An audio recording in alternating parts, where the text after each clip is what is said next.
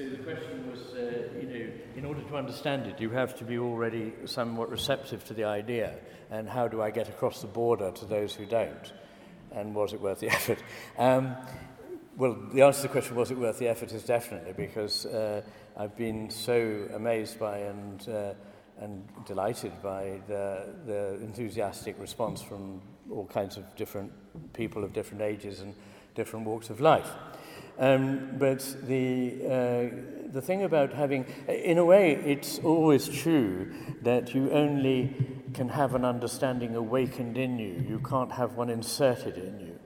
And so the process of uh, teaching and learning is that of the kindling of something that is already there. And Madame de Sévigné, amongst others, said that you can't know something unless you already know it. Uh, and uh, somebody uh, who I know well over lunch, said, well, um, uh, I, I, I know it in a way because uh, it's knowledge that we have and what you've done is articulate for people who have this knowledge what it is that they know. So uh, that has often been said to me. Uh, so I guess that must be right. But the other thing that is uh, um, often surprisingly said to me, uh, i.e. people send me emails, uh, along the following lines. Um, I read your book and I was amazed. I, I realized looking back that I'd always been a very left hem- hemisphered sort of person, and I could never understand what other people were meaning or doing. But having read your book, I now think I understand this. And, and get this, they'd say, uh, and now my work is going better, and my relationship with my wife is going better, and all these sort of things. So when I gave up um, uh, practice, which I had to do in a decision to either carry on with a very busy clinical load or, or to do things like this uh, and write, um, I um, worried, you know, well, would I be helping people? Because it had been part of my self-image that I was that person who helped, you know. Um, and would I, would I survive without that? And um, the answer is that yes, because people still tell me that I help them. So, so, so I think the answer is that in a way you can get through to people who don't normally think that way. Um, I just uh, love to get your perspective on when you look at me and you know, the search for meaning, and it seems that we're looking for you know, a better integration and communication between the right and left brain. When you look at the mystical journey, it starts to talk about um, a kind of knowing that goes beyond that communication possibly. And it starts to talk about a purification of the world of senses and a purification of spirit and the end of that is divine union or resting in God. And I wonder would you have thought or you know, what your work would have to say about that? Very difficult profound question um, about uh, the mystical process and uh, purification of the, the senses and so on. Um, I think the question's probably above my pay grade, really. Um, uh, and I, I, I don't know that I can really answer it, um, except to say that it seems to me that the right hemisphere is more likely to be open to the possibility of the mystical journey. Um, because, first of all, it understands that sometimes a thing and its opposite are true. And since mystical uh, experience pretty much always transcends normal logic and re- uh, results in what the everyday brain calls paradox, um, I think it's more open to that. It's more empathic, so it's more in touch. Um, it, the moral sense is better uh, subserved by the right hemisphere. And although the literature is uh, uh, not easily summable up, um, broadly speaking, there is an agreement that religious mystical experience seems to be associated with the right temporoparietal region and more sort of everyday embracing of religion with the right frontal region. Uh, but there is another thing, which is that uh, it's very clear that blissful meditation is associated with the left frontal cortex.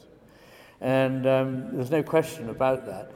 Um, I, I sometimes wonder how important it is. It may be a very nice experience, whether it's in any sense truthful experience, I don't know. Um, the, the, the left frontal pole has an extremely optimistic um, cast of mind. And often we need a bit of that to counterbalance the realism of the right frontal pole. But uh, uh, I don't know quite what it signifies. One possibility is that, as I say, the frontal poles uh, act to repress activity in the posterior part, particularly of the same hemisphere. So a lot of activity in the left frontal cortex would cause suppression, relative suppression of activity posteriorly in the left hemisphere, which is where monkey mind is situated, in other words, the talking commentator and so forth.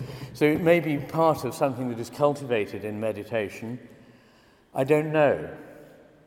I mean, and while we're on meditation, because I know you're all dying to ask me about that, um, I don't have anything profound to say about the neurology of it. I think neurology of these things is, falls into the category of perhaps unhelpful redescription of something deep at a much less interesting level. But, but the fact is that in um, at least one fact that I think I know, is that in the normal waking state for most people, the EEG shows a preponderance of uh, left activity over right of 1.2 to 1, roughly.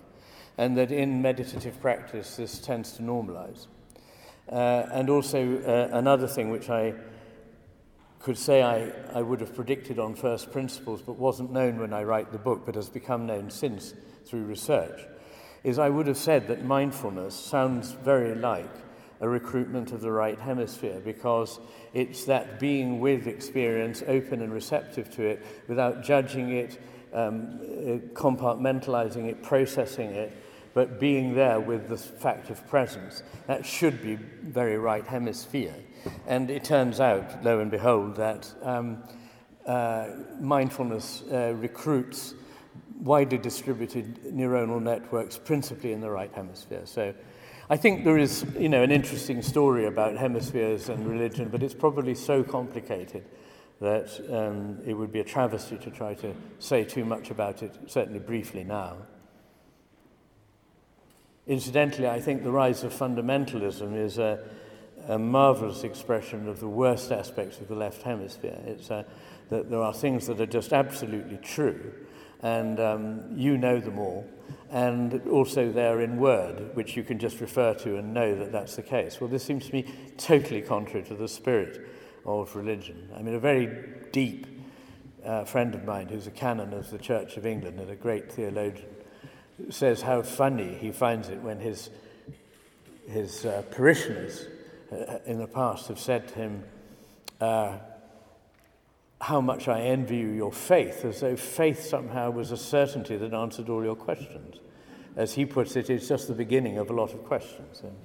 Um, there were really two parts to the question. Um, is a, a more, if you like, a, more of a relationship between the right hemisphere and females and left hemisphere and males? And the other was, uh, already forgotten it. Oh, yes, can, how can we develop the right hemisphere? Well, let's take the, the, the second one first because it's much less dangerous. Um, um, yes, I think it can. And I think, you know, I, I, you know, like most doctors, I'm far more interested in diagnosing a problem than treating it. But um, I can see the problem, but I, I haven't got all the answers.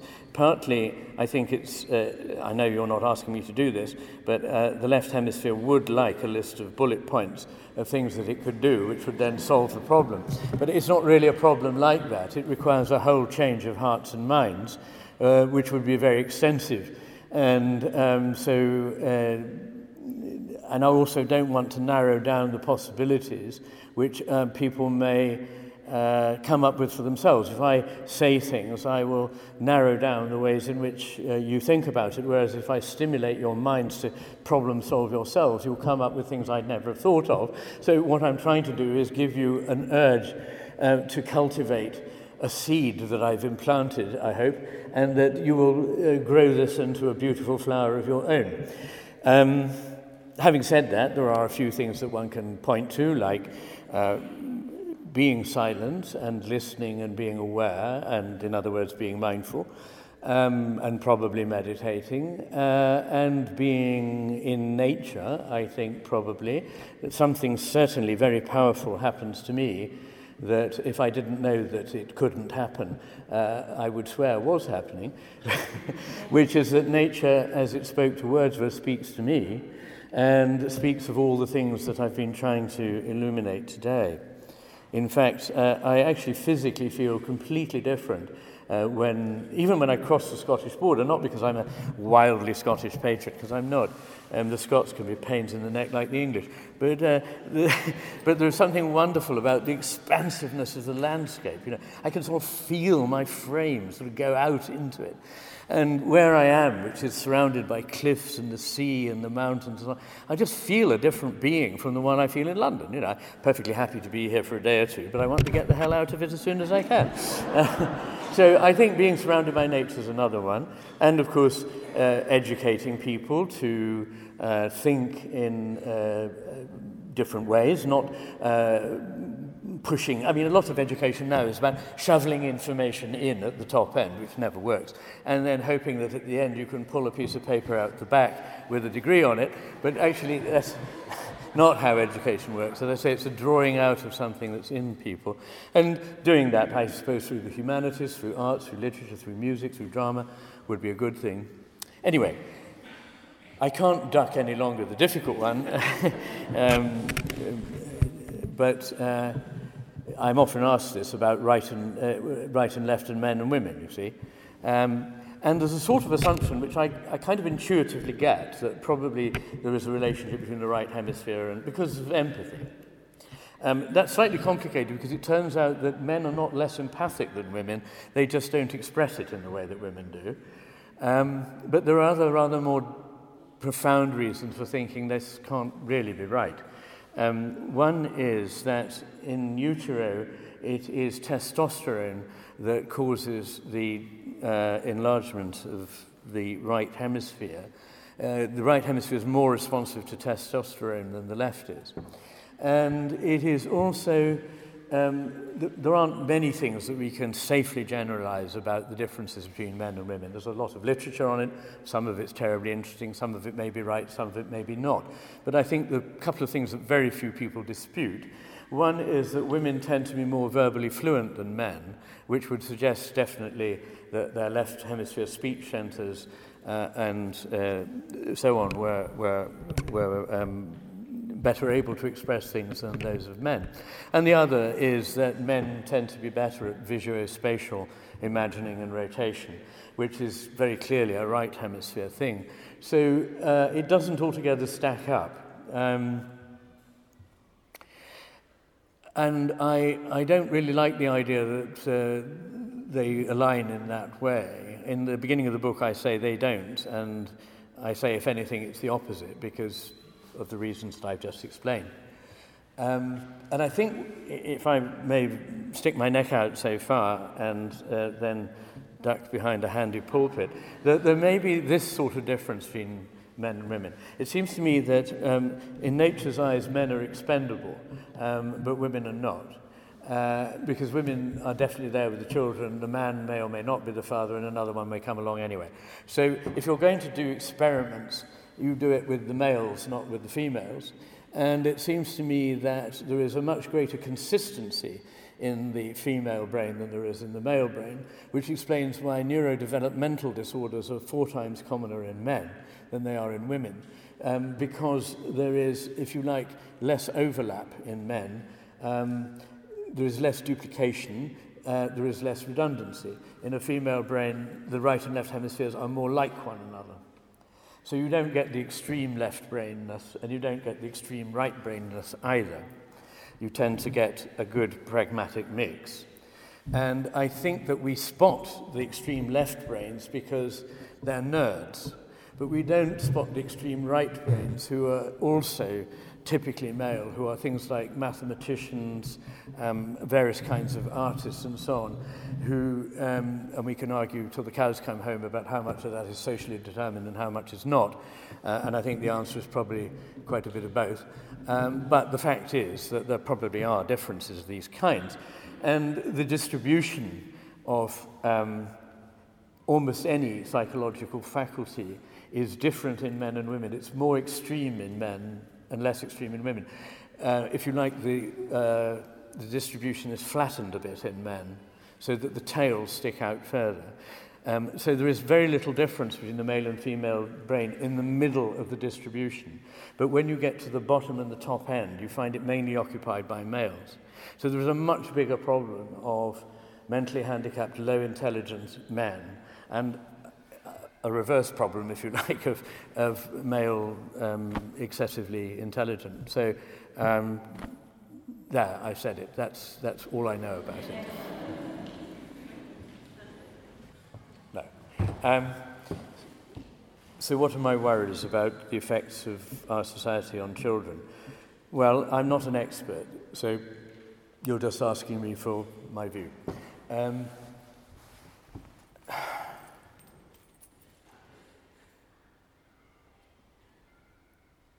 I think that the impact of, I, I don't know much about, or anything in fact serious about the impact of uh, literally electronic waves from mobiles and Wi-Fi. I, I, I couldn't answer that. But in terms of the practice of spending extraordinary amounts of your time uh, relating to a screen, uh, well, look, it looks very like the left hemisphere's world, which is a virtual representation of the world. And somehow you can have 4,000 friends in the virtual world and none in the real world because you wouldn't have any time to meet your real friends if you were constantly online with your 4,000. So there is that problem.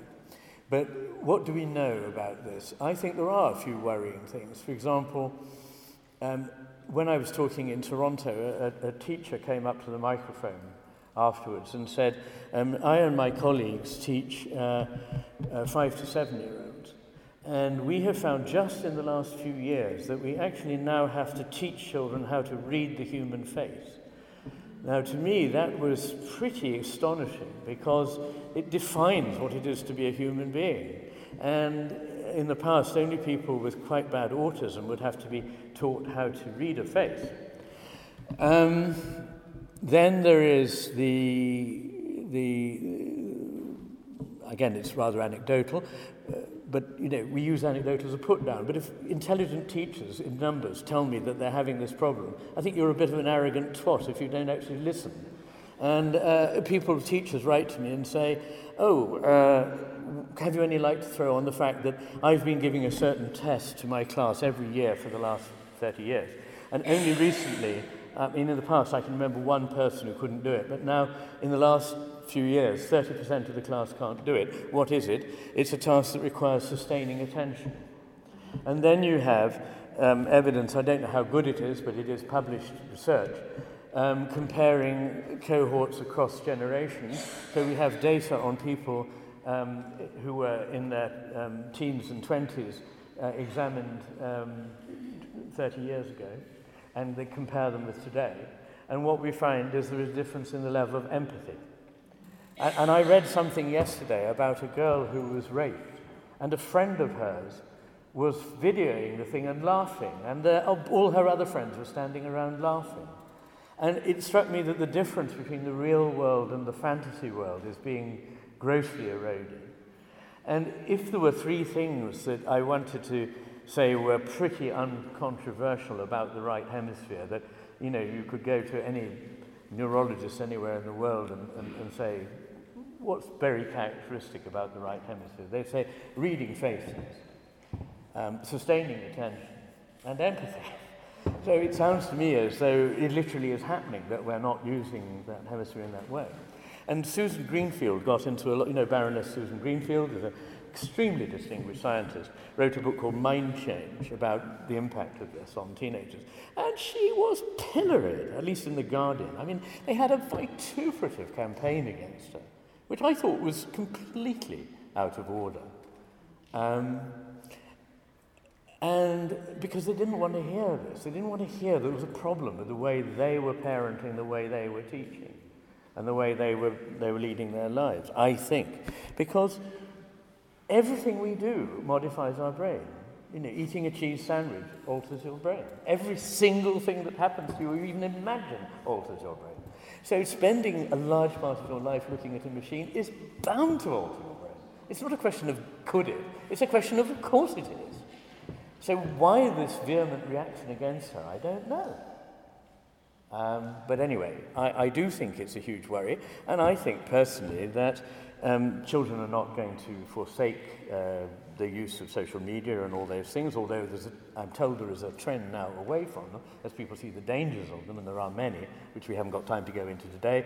Uh, people being crucified on the media, and when a relationship breaks up, my God, it's a thousand times more traumatic now than it was when my relationship broke up. Um, but there is also, um, you know, the problem that. Um, oh, I've lost my train for a moment, but uh, I think that it is, it is a, a, worrying thing, and they're not going to not use it. But it shouldn't be happening in school. For one thing, people should be entirely focused on what's going on in the classroom. And so my, I would make an absolutely clean thing that you no more have a, an electronic communicating device in school than you have a gun in school.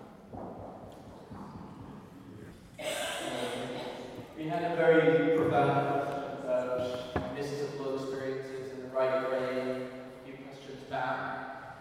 I guess I wanted to this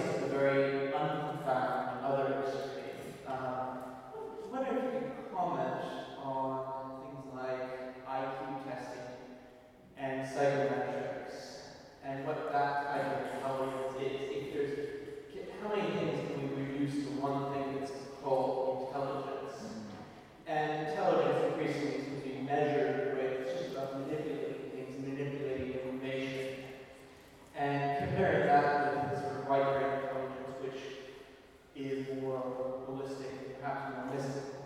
So just wonder if you could comment on that. Yeah. Um, well, you may know that this is a controversial area. and you may know that uh, there is a distinction made between fluid intelligence and crystallized intelligence. And what that uh, means is fluid intelligence is a better measure, really, of intelligence. It's like how you can bring your mind to bear on any problem, irrespective of whether you're familiar with the situation or the data or whatever. Crystallized intelligence is how you use knowledge of the world that you have um, to measure intelligence. Uh, you know, uh, and crystallized intelligence is thought to be subject to cultural bias because it involves knowing something about the way in which a certain culture works, whereas flu- tests of fluid intelligence don't. And I, I think it's a myth that, um, uh, personally, that intelligence is um, just measuring a kind of manipulation. I think it's, I think there are, the, the, the, the best tests of intelligence measuring fluid intelligence are fairly good predictors of how people will perform generally in life. And they do correspond to things like ability to see uh, similarities in things, see differences in things, see how things work, see the way to solving problems, not just regurgitating a technique you've learned in school, but actually seeing things for yourself and being quick on the uptake. So I, I think that there is such a thing, um, whether it's a single thing like G, which you know, has been suggested that there is a core element which radiates into the others or not. I don't know. But I don't think that, uh, you know, that the right hemisphere's intelligence is somehow different from that. My point in showing you that slide that I did, that the falls in IQ occurred because of problems in the right hemisphere, my point was that that was falls in fluid intelligence. And, you know, highly intelligent uh, prodigy children um, tend to have more active right hemisphere profiles uh, than others and seem to rely more on right hemisphere processing than left. So there is a, a sense in which what we conventionally think of as intelligence, and is actually largely accepted as what most people in most parts of the world would call an intelligent person, is something that the right hemisphere is already sort of onto and is being measured, um, I would say. I mean, I think there's emotional intelligence and so forth, um, and I think, I don't know about mystical intelligence, that seems to me to be, I don't know, sort of beside the point, like whether there would be mystical footwear or something. I mean, it, it's, it's, it belongs to a different realm, intelligence from, yeah, yeah.